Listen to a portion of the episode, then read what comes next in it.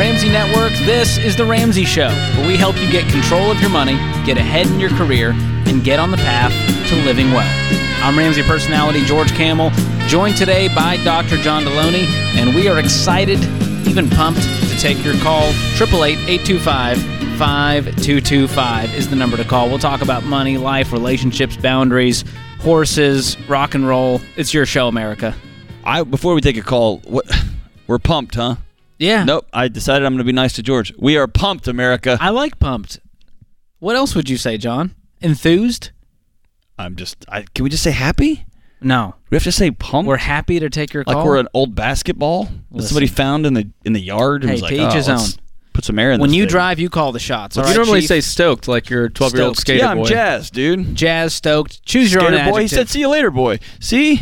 Like, I'm jazzed, I'm stoked, I'm ready to rock and roll. Or I'm pumped. All right, we know how John feels now. Thank you for that. Cool, I'm a deflated basketball, ready to go get it, America. Let's do this. Let's move on to someone who hopefully likes me more than John, and it's JW in Atlanta. What's up, JW? Hey, how's it going, guys? Great. How can John and I help today? So I just heard of the Ramsey Method and Dave Ramsey this past week, so I'm very new to everything. Welcome to the gang, man. Yeah, I feel like I've been doing the Ramsey Method my whole life, but didn't know that somebody was out there doing it. Some people call it common sense. It doesn't seem to be very common anymore. You're correct. But I'm debt-free. I do owe on my house. I owe about 3 years left, and I had my house paid off. I'm 31 years old. I've got college accounts for two of my kids, which is all of my children. I've got my Roth IRA and 401k accounts. I've been saving for retirement since 18, and I've been stacking my money away. But right now I'm struggling because I want to buy a camper for my family. We like to go camping, but I have two little girls, 5 and 7. And between my little girls and my wife, I've been told that we're done camping if there's not air conditioning and a toilet that they don't have to walk to in the dark. Hey, I'm with them. It's ridiculous, JW. You don't have to put up with this. John thinks he's Bear Grylls out there, and my parents didn't immigrate to this country so I could sleep in the woods with no toilet. That's right. How I feel. George camps at a Marriott. All right. He's like, hey, honey, tonight, no room service. We're going to rough it. To me, slumming it is like we're going to the Days Inn. We're really going to rough it. That's right. Yes. I love it. So, JW, what's this camper going to cost? Well, I've never bought anything with a payment, and I'm not going to this time either. I've got about $8,000 or $9,000 that I could spend on it. That's outside of your emergency fund? Yeah. Okay. So what I'm wondering is, should I go ahead and buy the camper, enjoy the memories with my kids while they're still little, or should I take that money and put it on the house and try to knock another year off of paying for a house and try to put it off down the road for a couple more years? Let me just answer how I've done this in my house, okay? And then George can actually give you real wisdom with actual math, okay? I have a very similar situation to you. My kids are 6 and 12, okay? I chose to split the difference. And what I've chose to do is we now go to campsites that have like a little cabin that we can rent that has little air conditioners in them. And that has been a lifesaver. In fact, that's been a fun game changer for me and my family because I love camping. I love being outside. My wife's actually way better camper than me. I'm actually more like George than I care to admit. But it's just a pain, right? And it's a hassle when you're traveling with kids and stuff and all that. So we have found some really remarkable success going to KOAs across the country and staying in cabins next to lakes and rivers and all kind of stuff. And we get to close the door, get an air conditioner, and I don't have a payment of a camper. I will own a camper at some point, and it will be cool, and it will be nice. I'm choosing in my house to pay my house off before I go buy a camper. I don't know, George, and I'm looking at you, that's wrong the other way around. I don't think in this situation there's a right or wrong. That's exactly here. Right. If you saved up and paid cash and you're in baby steps 4 through 6, there's nothing wrong there. You're still being very intentional. But to John's point, I probably wouldn't go out and spend $50,000 on a camper. And spending $9,000 on a camper is not going to get you much of a camper, if we're going to be honest. Yeah, campers are expensive right now, man. For 4 people with a, you know, a bathroom. Yeah, well, they're used to me being a cheap ass, so they know I'm not. Hey, my family is too, brother. My family is too. Yeah, they know there's going to have to be some work to be done with this thing when we buy it before we can ever take it out, because we're going to get a deal. Right. It may be that you camp with your buddies and you take them on. Again, it's one of those things that, like, I've got this picture of my life, and now that once my kids reach a certain age, I have to be an adult enough to say, okay, my picture of what we're going to be doing is going to be very different. And I had these pictures of my daughter and the deer blind with me and my wife. It's not going to happen. And so I have to just grieve that for a second and be like, oh, man. And then I got to be about, okay, what's the right thing for our family now? I would not put $9,000 into a crummy trailer with the idea that I'm going to fix it up and please all the women in my house. JW, what's your income? Household? Well, it's just me that works. I make about $70,000 a year. Okay. And what vehicles do you have right now? Anything with a motor in it? Right now I've got my truck. What's that? What's it add up to as far as the worth of those vehicles? Oh, $6,000 between both of them. Wow. JW, I'd probably enjoy your life. I would probably upgrade those before buying a camper. Yes. Well, this is brand new, baby. I just got this thing. Hey, and George asked a great question I forgot about. I have a buddy of mine who bought an incredible camper. And that meant he then had to go buy an F-350 to pull it. And so the camper turned into a whole other purchase too, right? Yeah. I've been looking, and I can find small ones that I can pull behind my truck, no problem. And, you know, the question is, your family going to want to stay in that? Because it sounds like you're going to get the dumpiest camper ever, and they're going to have a miserable time, and they were better off camping in the backyard. JW, you're a man after my own heart, my brother. I love this guy. I know you're one of my favorite calls I ever took. Hey. Here's the thing. Sit down with your wife and get to the bottom of it, okay? What's a good vacation for our family? And if you need some woods time, which I'm a guy who does, I need that, that might be something that you do separate and apart, or take one kid with you or something like that. And family vacations, family time may look differently. And I will tell you this, my brother, having learned this the hard way, it's okay to spend money on time away with your family. I have been the cheapest... I'm ashamed at myself when I look back and see how I have neglected going to do some nice things, going on some trips, going on some vacations in the sake of, I've got to save this money, I've got to save this, I got a deal, I got a coupon on top of it. Dude, just take your wife out, take your kids out. Yeah. And if you have to, go get a cabin at KOA for a couple years. Yeah, just budget for, if you want to go camping 7 times a year, just budget for that and go, all right, it's going to be 1,000 times. Each time we do that, $1,000. $7,000 for the year. We can do that every year. And it's still cheaper than buying a real nice camper. Way cheaper. And go rent your buddies, which is sitting in his driveway that he uses way less than he thought he would. And he'll give it to you for $200 for the weekend. There you go. This is The Ramsey Show.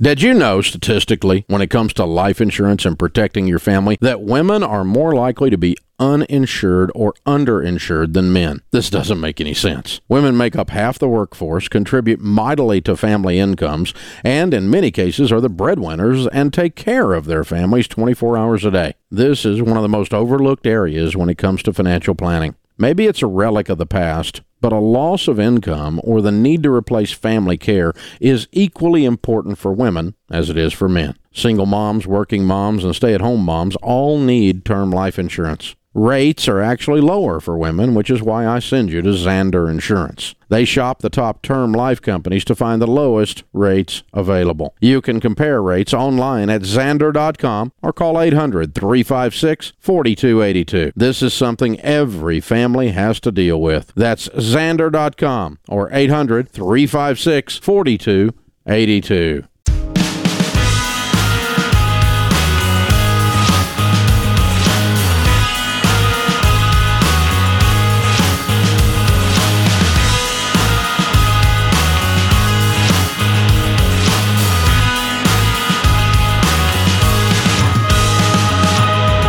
This is The Ramsey Show. I'm George Kamel, host of the Fine Print and Entree Leadership Podcast, joined today by Dr. John Deloney, host of The Dr. John Deloney Show. You can find all of those shows on the Ramsey Network, YouTube, podcast, you name it. We are there for you.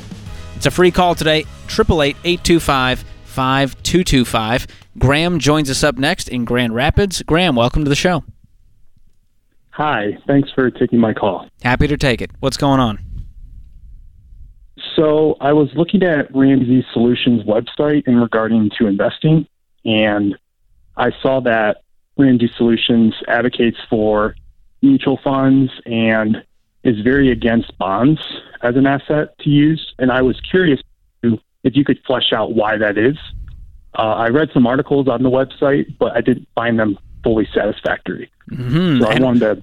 What's not satisfactory? I'd love to hear your take.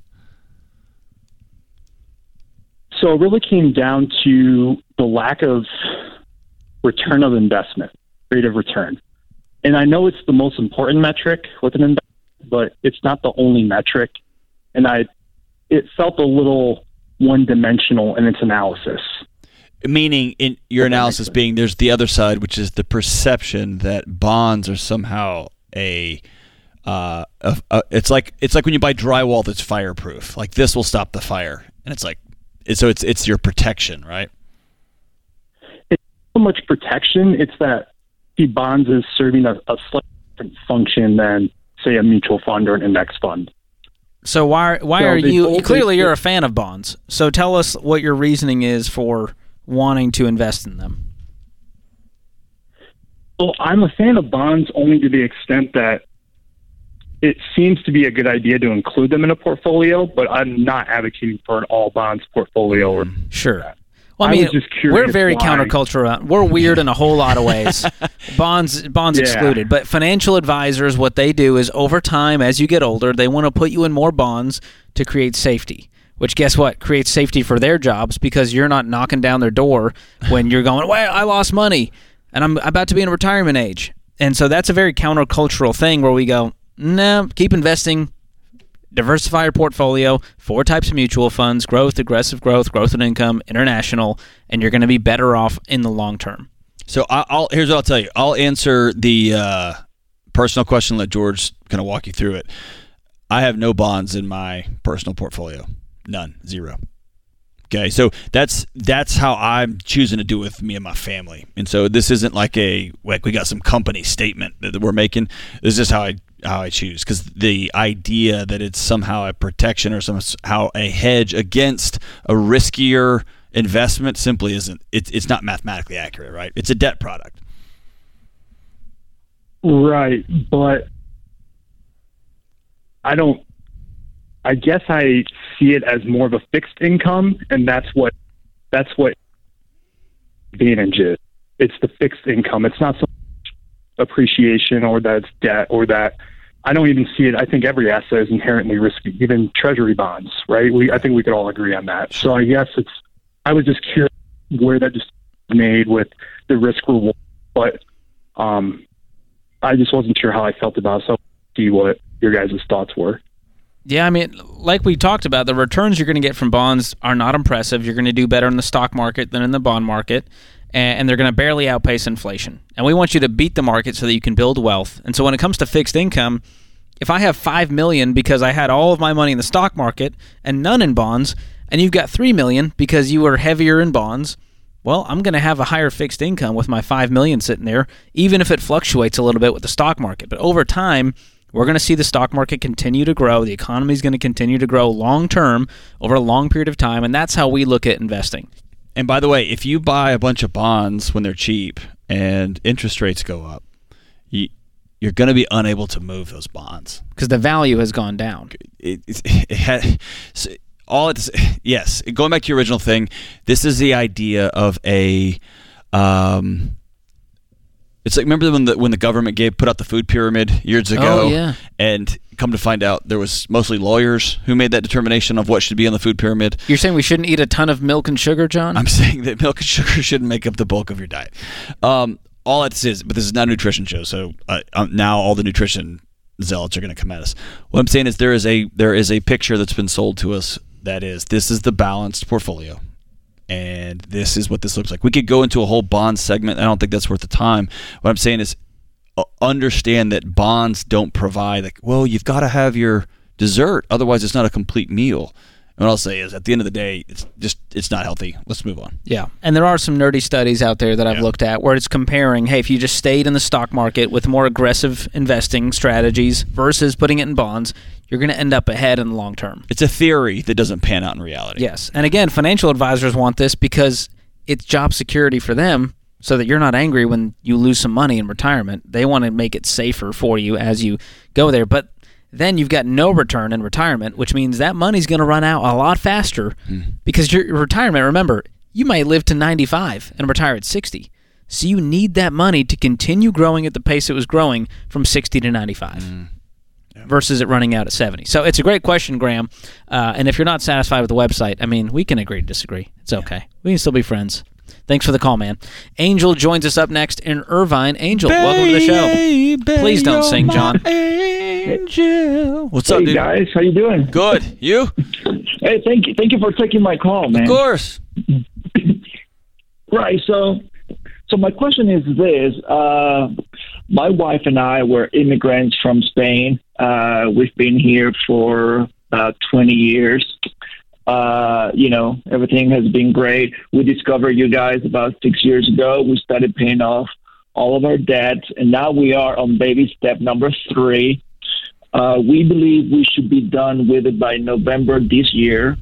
And so we have a lot of certainty in that we are going to spend our retirement back in Spain in, maybe 25 years from now, 20 to 25 years from now. We're currently renting, so we don't have a house. We don't own property. And so my main question would be, will it make sense for us to make an investment on a house right now, or should we focus on our retirement? Well, I think you can do both. Do you have any money in retirement? So currently we have saved up about $40,000.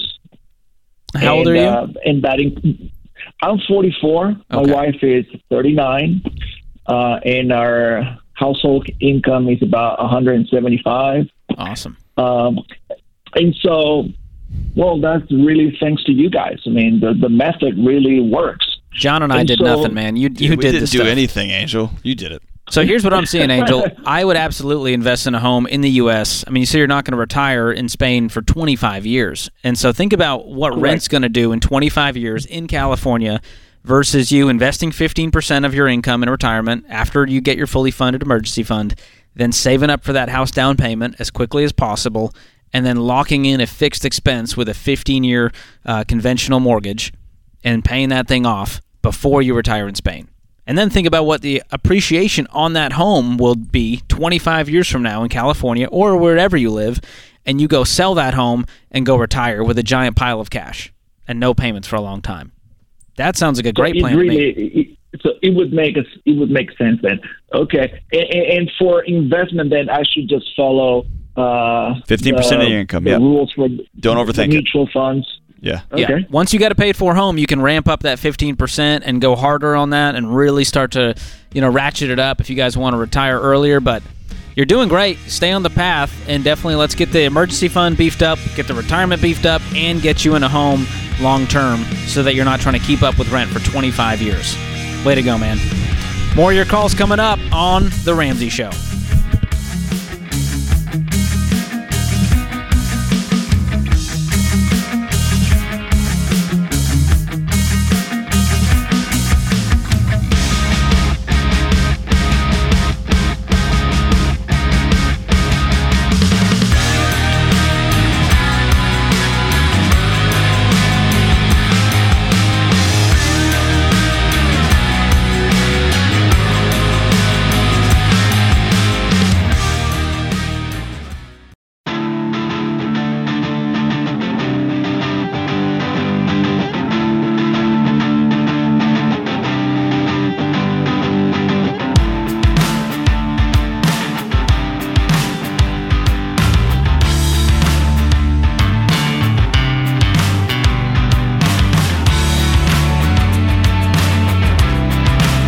John, you know this. August is National Make-A-Will Month, and we are celebrating all month long.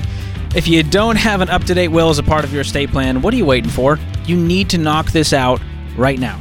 But here's the thing. There's more to estate planning than just having a will.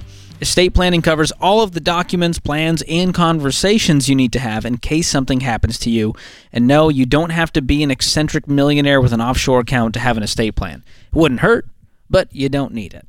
So that means you need an estate plan because a good estate plan protects your family's future, and it's easy to put yours together with the right tools. And we've got a great estate planning guide for you that's free and easy to use. It'll help you keep track of everything you need, and it walks you through exactly which documents to get, like your will, if you don't have one, what conversations to have, and where you can go to get more info so you can knock this stuff off your list. So give yourself and your loved ones peace of mind by figuring this stuff out ahead of time. You can download your complete guide to estate planning for free at RamseySolutions.com/estate guide. That's RamseySolutions.com/estate guide. Before we go on from here, if you're new to the show, let me say this. A friend of mine named John says the only reason to not have a will is if you hate your wife and kids, and I think he's exactly right. The number of people I've sat with in the middle of the night whose husbands have died or whose wives have passed away, who look at me and say, I don't know what to do.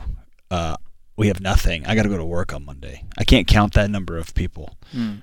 Have a will. You can go to Mama Bear. I mean, just have a will. Go to Mama Bear, Wills, get a will done. You can do it in a not very long time at your kitchen table and knock it out, right? Absolutely. Or you can go to a more drawn-out process. You can get a full estate. Get a will. I'm a single person. Get a will. We're newlyweds. We don't have any kids. Get a will. There's no reason. None. Who are wills for? Breathing people. 100% of us are going to die. None of us get out of this thing, right? Love will find a way. George. Love will find a way, they John. Will, man. Well, I just saw this article. It's been blowing up. Prince, the artist, his estate. Formerly known as? Finally, it came to an end. $156 million estate, this crazy battle because he didn't have a will in place. $156 million. And 6 years later, they finally ironed it out after a lot of pain and suffering. So, I don't know about you, George, but over the last few years, I'd say over the last 10, I haven't been just overwhelmed by the government's performance on just multiple issues. Now, some things are great. Some things I'm like, wow. They built a great park in my neighborhood, And when you don't have a will, you are saying, you know who I want to take care of my wife and kids when I'm gone? You know who I want to take care of my family? I want the government to do it. They're doing a bang-up job all across everything else I see. Let's let them go ahead and take care of my most prized possession, my most prized relationships on the planet. I want to make sure they'll take care of it. Don't do that. No thanks, Tom Hanks. That's what I say. No thanks, Tom Hanks at the bank. I'm trying to make it catch on. Named Frank. I'm trying to make it catch on. That stank. Well, thank you for that reminder, John. Get a will. And you can check out the estate guide. Once again, RamseySolutions.com/estate guide. It's completely free. All right, Brian joins us in Oklahoma City. Brian, welcome to the show. Thanks, guys. So I just had a few questions for you guys. All right. We have a few answers. Let's do it. I hope so. So currently me and my household, it's single income. It's about $56,000 a year. So before we got on to Financial Peace University and everything else, I actually didn't even know about y'all's show until I got the new vehicle. And that was about $20,000 into debt. And so after watching the first couple of episodes on the Financial Peace University, we thought it was more lucrative for us to change the baby steps for us from 1 to 2 and do it backwards. Pay off our debt first and then save, because our budget's real tight and we wouldn't have been able to save the $1,000 completely up for like 4 or 5 months, and I felt like that was way too long for us to try to save up $1,000 versus keeping credit cards and not paying more on our car that we could have paid over that time. What do you guys think about that? Well, Brian, my brain hurts because you just said the word lucrative while also saying you have $0 in the bank while you pay off debt. How is this a money-making scheme to you? So, I don't necessarily think it's a money-making scheme. I think it's more along the lines of It's going to help us pay off debt faster, and then we can save afterwards. What happens if you get a flat tire? Well, I have a side job that I make about $500 a weekend on. That's your emergency fund, dude. That's it. You just said $1,000. Yeah. $500 a week. So you can 2 weeks you'll have $1,000. Ta-da! Right. Well, and that's kind of what I had always thought. But that was aside from our regular household income, because the other thing is DJing weddings, and so it doesn't necessarily always happen. But all of your income, all of it. Side hustles, front hustles, back hustles, top hustles, bottom hustle, all the hustles. All that dumps into as your household income. So if you have a household income of $56,000 and you make an extra $500 a week, you're going to toss that on top of that, and all of that together is piled in there. Okay. Okay. Brian, I'm listening to this story. I don't see this as an exception to the rule. I don't see you as unique or special here. You save up $1,000, then we attack the debt using the debt snowball from smallest to largest, ignoring the interest rate. And I might look at selling this car. What's it worth? I have no idea what it's worth. We just bought it, I think, in May, before I even found out about. Call and see what you can get for it, and if you can get even Steven for it, then go sell it and then buy something half the price. You have another car? Yeah, it's a beater car, and I mean it's paid off.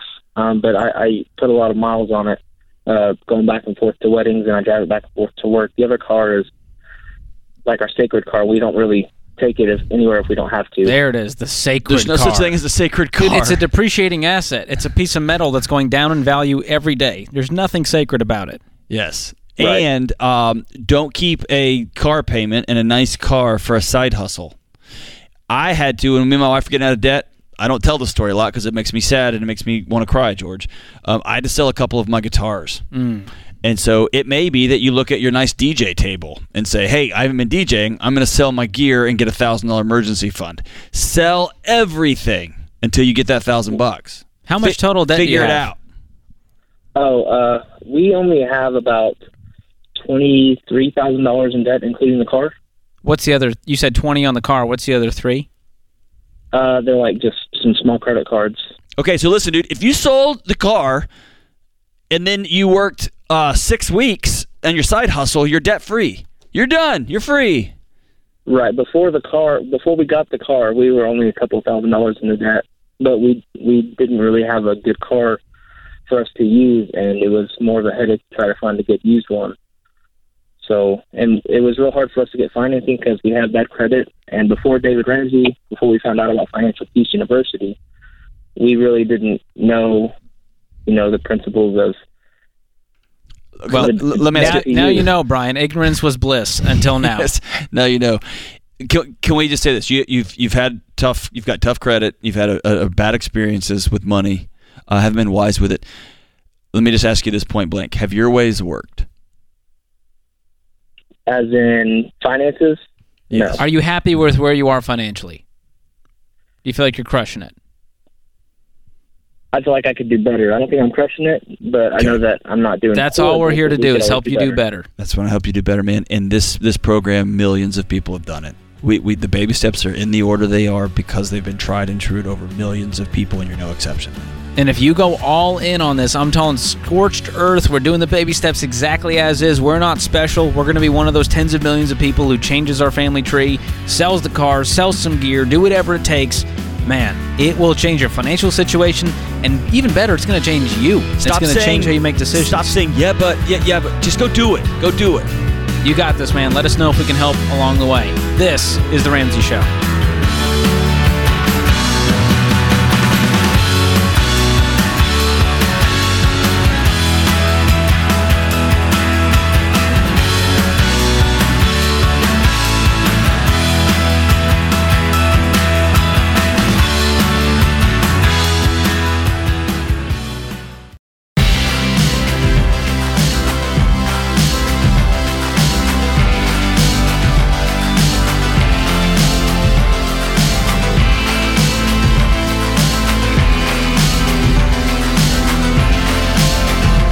Welcome back to The Ramsey Show. I'm Ramsey personality George Kamel, joined today by my colleague, Dr. John Deloney. That's a Ken Coleman word for you, John. Colleague.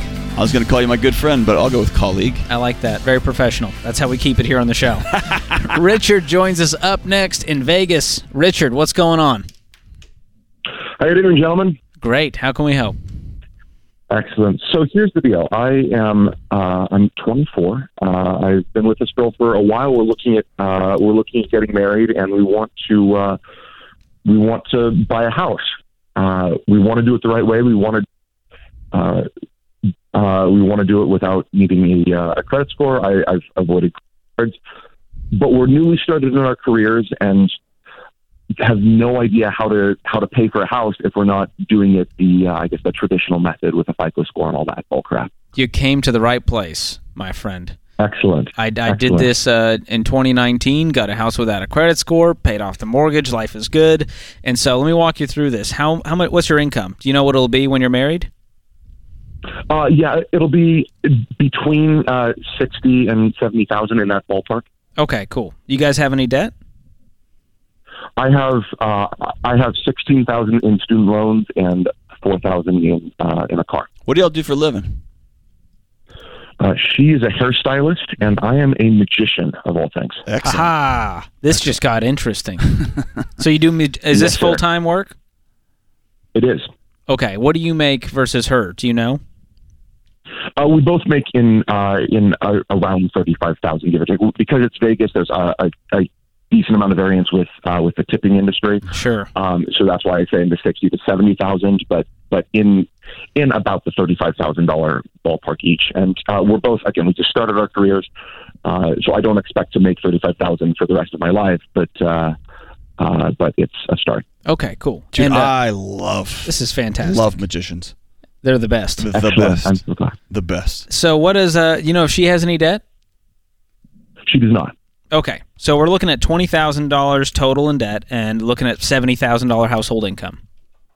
So how quickly can we pay off all of this debt and start saving up for the down payment? I've been trying to put as much money towards it as I can. I don't have a full $70,000 right now. I have $35,000. Sure. So I think I can get it paid off from my own personal income in a matter of probably 2 or 3 years. Okay. So 2 to 3 years, this thing's paid off. I want you to do it in 2. And if that means side hustles, if that means something else, let's do that. But I think 3 years is, for $20,000, we can get this thing cleaned up in 2 years. That's $10,000 a year. Are you able to drive in the evenings or do pickups in the morning? Or are you able to squeeze in side hustles there? It seems like a job like Uber Eats would be a perfect side hustle to what you're doing.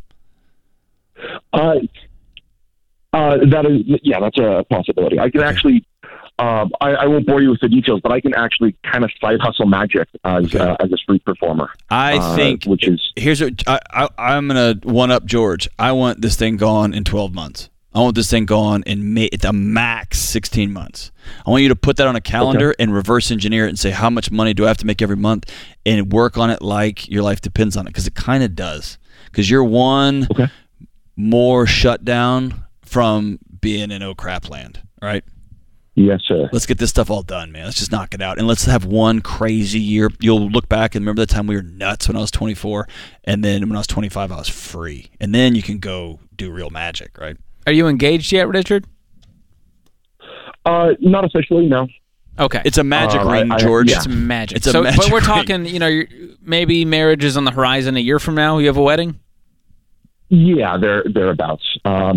We've been concerned with money has been a big thing, and just is this? We've been scared. If I'm being completely honest, we're absolutely terrified. Mm. So I haven't gotten down on the knee and officially asked the question, but it's going to happen. I guess. Awesome. Well, do that when the time's right. But I think we need to pause. I love that you're excited to get into home, but it's going to be years from now, and that's okay. It's a couple years away, dude. So get that $1,000 starter emergency fund. Beyond that, any money goes towards the debt. Let's clean up this debt in a year or two. Then let's start making sure we cash flow the wedding. No debt there. Cash flow the ring, and then be about the business of getting 3 to 6 months of expenses saved up in an emergency fund. And then and only then do we start saving up for that down payment. And you're going to have a lot more margin in your life. You're going to be making more money and have no payments. And so I want you to save up, 10% down would be great. 20% would be even better to avoid private mortgage insurance where you're just throwing money away to the lender. And then make sure you get a 15-year fixed rate conventional mortgage with a payment that's no more than a quarter of your take-home pay. You get all those numbers, and we got them all on our website as well. I know I threw a lot at you there. Cool. Hey, that's what the path looks like. Yeah, I'm writing this down, but if you got it on the website, I will I'll look up there. Richard, let me tell you this. Here's what this is going to look like in real life. This is you sitting down with the woman who's about to be your fiance, and probably get engaged, and then y'all sit down and say, "Here's what life's going to look like." I want y'all to grieve it. It'd be really cool to get married. She's a hairstylist for the stars in Vegas, and you've got your name on a big thing. Y'all aren't there yet. And so grieve it. That'd be super cool. If we were 25 and married with a big dope house here in Vegas, it's not going to happen. So let's grieve it. Let's go out to dinner and be like, this is our sad dinner. And then after that, we're going to get real excited about our one-bedroom apartment that we can actually afford. And when we afford it, we're going to feel safe. And we're not going to spend the first 2 or 3 years panicked and worried about, hey, are you working? Why are you sitting down? You should be out cutting hair. We can't make the rent. And we're going to have unnecessary fights and stress and drama in our new wedding, in a new marriage that doesn't need any more stress than it's already going to have. You see what I'm saying? So we're going to lean into this thing, and then we're going to be happy about the one-bedroom apartment because we can afford it. And then we're going to be about working these careers and grinding until one day me and George come out to Vegas to see Richard. Yes. I'm like, wait, is that the same guy? We'll come see your show. Hey, yeah, when you hit it, you let us know, and you send us some we'll be there. That'll be a blast. I'm willing to pay for the tickets, but you can give us for free. That'd be great. George is the guy. I will pay for my tickets. Actually, no, you send me my tickets. Yeah, I think there's nothing wrong with, especially once you get married, you got to adjust to a whole new lifestyle. So let's just rent for a while. Getting into a home can be very stressful. There's a lot of costs, a lot of things associated with it. So it's totally okay to rent for a year or two after you're married, and let's start saving up that down payment. Let's not rush into this thing with nothing down while we still have debt. That is a recipe for disaster financially and maritally. And I actually would tell, if he had said, hey, I've got $200,000 ready to put down on a house, I'm going to get engaged and get married, I would say, hey, I would do my best to talk him into Pause.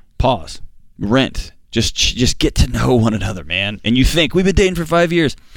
When you start brushing teeth next to each other, everything's different, right? You're going to start to see all the ticks and all the quirks, and this is where John puts his laundry in the corner of the room. Yes, and if you've married somebody that has a lot of ticks, I was thinking of the bugs because I live out in the woods. Oh, yeah, literally, John has to worry about ticks.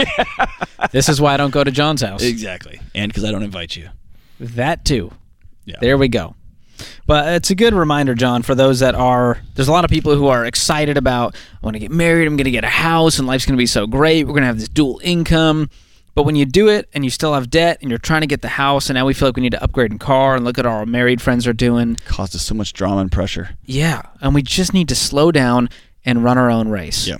I had a great line the other day on the show. I don't remember it, but it was something to that effect. You've already dropped No Thanks Tom Hanks, and so you're 1 for 1. It was – when you run other people's race, there is no finish line. That's a good line. We can agree to disagree. All right. Fine. If I tweeted that, I'd get at least 3 retweets, though. And 2 of them would be your mother. And one of them would be your wife. She's not on Twitter. Joke's on you, John. Sweet May. When you guys got married, did you move directly into a house, a townhome? We had an apartment, and we started saving up aggressively. And I was doing side gigs. I was like hosting outside events. I was doing marketing consulting. I was building websites. I was going, how can we stack up as much money as we can for this down payment? And then we also went, let's get a really reasonable house because the bank said they'd give us like $500,000. Yeah, we're not going to do that. And so going for a very reasonable mortgage on a reasonable house, it doesn't need to be a 5-bedroom, 4-bath. It's just the two of us. Right. Relax. Just the two of us. Again, John singing. You're welcome, America, and I'm sorry. And we lived in a tiny little apartment, too. And it's great. You kind of look back on those days with fond memories. They were miserable, but we got to figure each other out, and we got to learn one another as the bugs were coming in the apartment. Right? You learn all kinds of things, right? It's good. That puts this hour of The Ramsey Show in the books. My thanks to Austin and James and Will and the whole crew in there, Andrew, and, of course, you, John. I guess America's in there, too. Appreciate you guys listening. We'll be back with you before you know it. Hey, it's John Deloney, co-host of The Ramsey Show. Did you know over 18 million people listen to The Ramsey Show every week? A lot of those people listen on one of our 600-plus radio stations across the country. To find a station near you, go to RamseySolutions.com/show.